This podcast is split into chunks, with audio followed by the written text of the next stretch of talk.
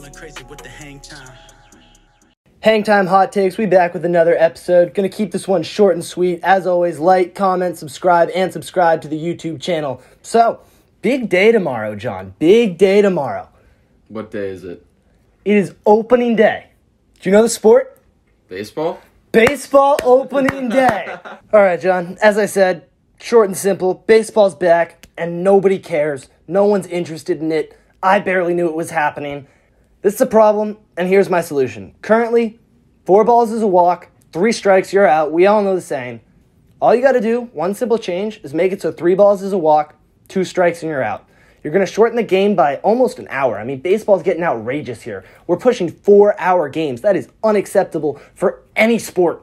It'll completely change the analytics. All of a sudden, there's this movement of nerds, and everything's about a home run and a strikeout. Well, if it only takes two pitches to strike out, players going to have to change.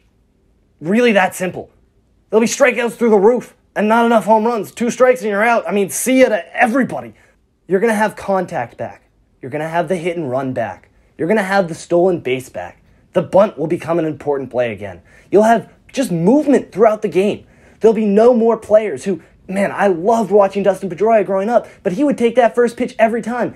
That is unacceptable when, if that first pitch is a strike, all of a sudden you're one strike away from being out innings will speed up. There'll be less pitching changes, less relievers. I mean, this will completely change the entire game, and it's really that simple. There's not much more to it. Baseball, you got a problem, fix it, please. I love this sport growing up. Something just has to be done.